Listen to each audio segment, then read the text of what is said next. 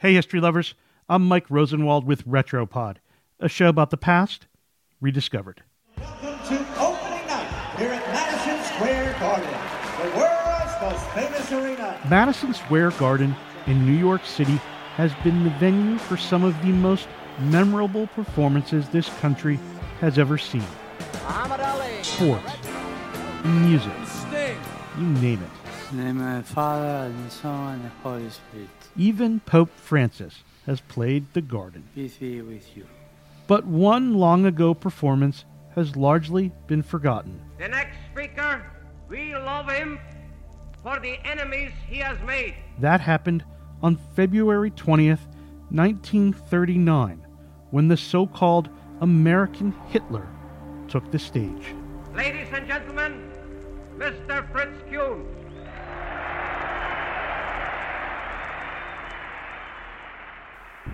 Fritz Kuhn was the leader of the pro Nazi group known as the German American Bund. He was a hero to his audience and a scourge on the world to most others. You all have heard of me through the Jewish controlled press as a creature with horns, a cloven hoof, and a long tail. As he spoke to the packed arena about despising Jews, banners of hatred waved from the rafters. Wake up, America, one said. Smash Jewish communism. The stage featured a 30 foot tall portrait of George Washington surrounded by American and swastika bearing Bund flags. Laughing, cheering, the crowd hung on his every word, showing their support for him and Hitler with arms outstretched in a sea of Nazi salutes. Back then, the Bund claimed 20,000 members and 100,000 sympathizers across the country. Members were everyday people butchers and steelworkers, bakers and housewives. Many were among the 400,000 Germans who immigrated to the United States between 1919 and 1933, when the post World War I German economy was in shambles. The official flyer advertising the Nazi rally at the Garden displayed a swastika emblem over the words True Americanism and George Washington birthday exercises. Civic groups were outraged. Arnie Bernstein, author of Swastika Nation, Fritz Kuhn, and the Rise and Fall of the German American Bund, said the organization wanted to identify as Americans and give the veneer that they were about America. New Yorkers of all stripes pushed to shut down the rally.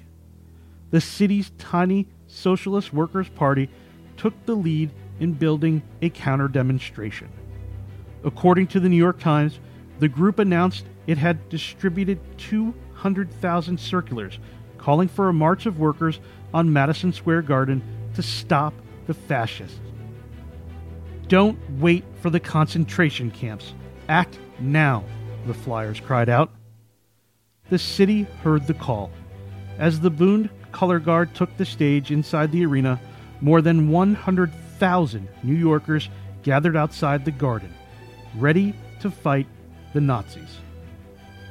The group surged toward the venue, but the New York City police force had gotten there first. About 1,700 officers were waiting for the protesters.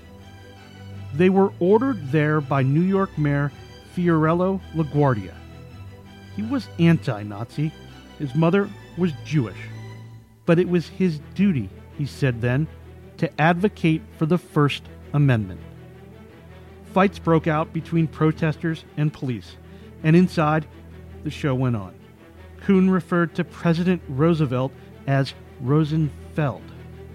He blabbered on and on about Jewish controlled this, Jewish controlled that. And then suddenly, a man charged the stage to attack Kuhn, a man later identified as Isidor Greenbaum, a Jewish American. Greenbaum never got close. Kuhn's security guards, and the police punched and kicked him, nearly tearing all his clothes off. Greenbaum was charged with disorderly conduct. Kuhn took his act to the next city. I'm Mike Rosenwald. Thanks for listening. Special thanks to Diane Bernard, who reported this story for the Washington Post. And for more forgotten stories from history, visit washingtonpost.com slash retropod.